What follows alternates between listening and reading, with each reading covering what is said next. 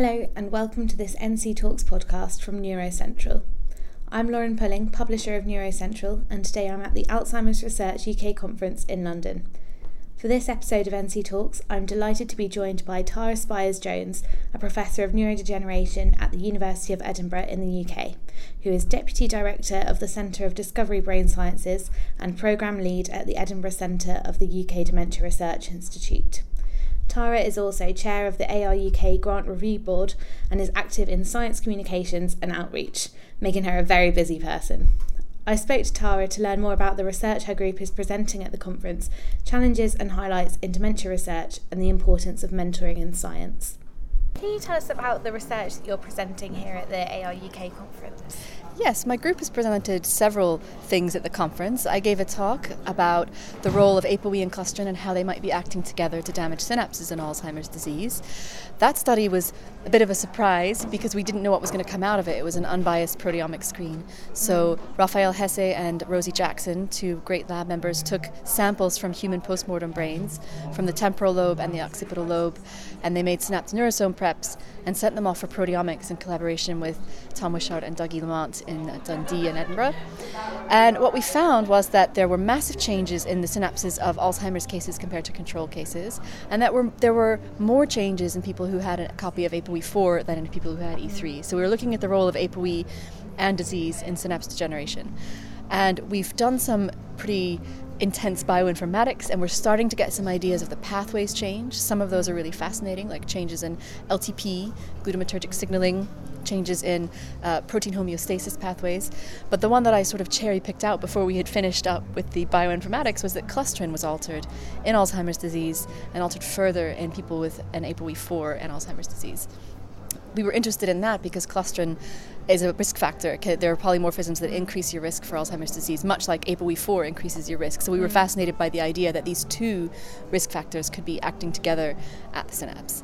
So that was one presentation.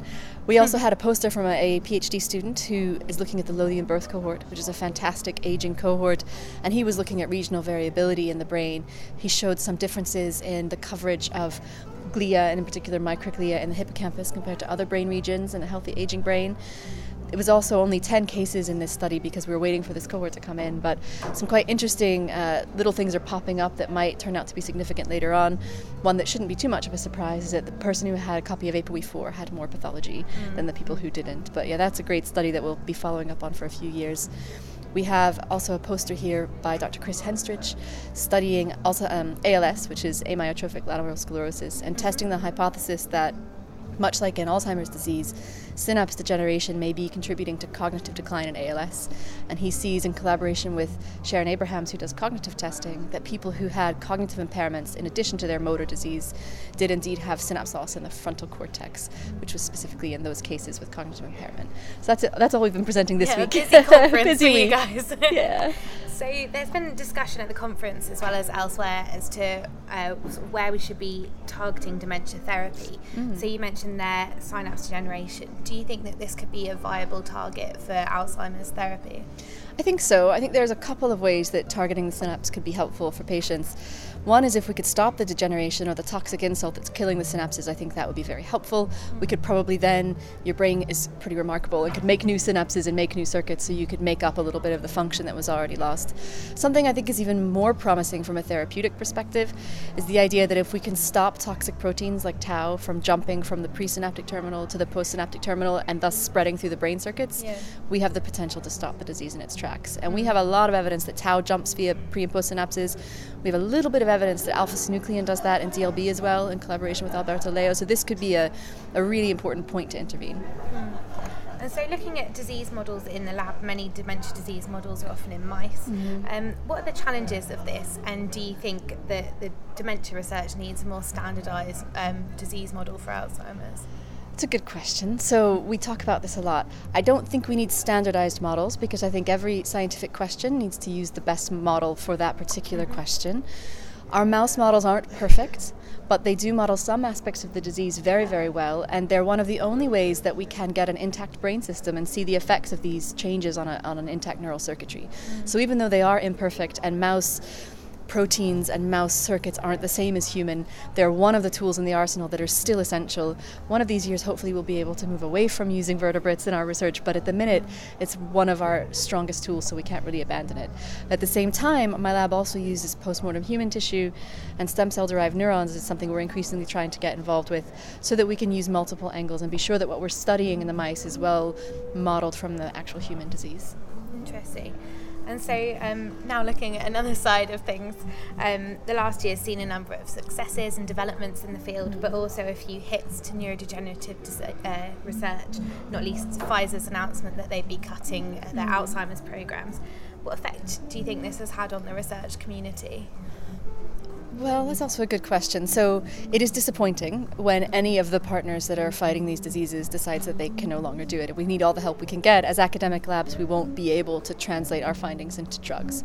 However, there's still a lot of interest from pharma, and the basic science side is still going strong. So I think as long as we can use, like we were just talking about, the appropriate models and make progress in a way that will be useful to pharma, I think that we should be able to maintain those partnerships and move things forward. Definitely. And so you're also a programme leader, as you said, at the Edinburgh Centre of the UK DRI.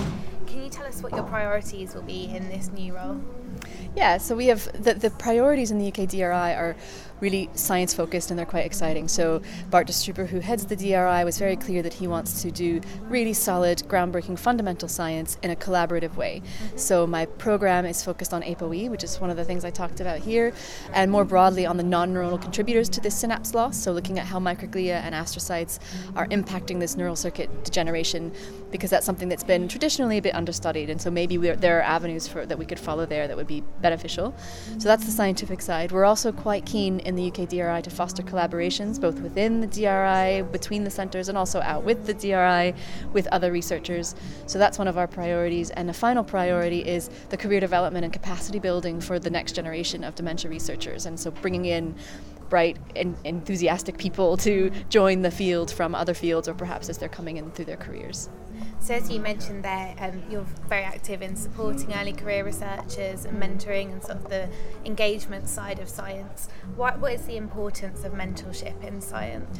You, you can't overstate the, the value of mentors in science. So, we've instituted a prize in the Fens Kavli Network of Excellence, which is another organization I'm involved with, where we specifically give a prize to a neuroscience mentor every other year at the Fens Forum because it's it's crucial. You can't advance your career without someone teaching you the basics and also introducing you around and, and sort of just being a champion and a, and a mentor. So I think that's crucial for people. This is a fantastic job. I really think being a neuroscientist is the best job in the world, but it's not an easy one to get. So yeah. it's really helpful for early career researchers to help them understand the path to get to this kind of job, but also that we equally value there are all sorts of fantastic jobs. You were studying science, presumably, and now you're mm-hmm. doing this fantastic and important work in engagement. So it's really important for us as academics to try and push our boundaries a little bit and show our trainees and the people around us that there are a lot of valuable things you can do with your education, whether it be following in the academic footsteps, joining pharmaceutical companies or biotech, or branching out and trying to do the make these crucial links between science and society that we mm. really need if we're going to keep our funding and convince yeah. people that science is a worthwhile endeavor. Mm. Brilliant. Thank you very much for joining us. You're welcome.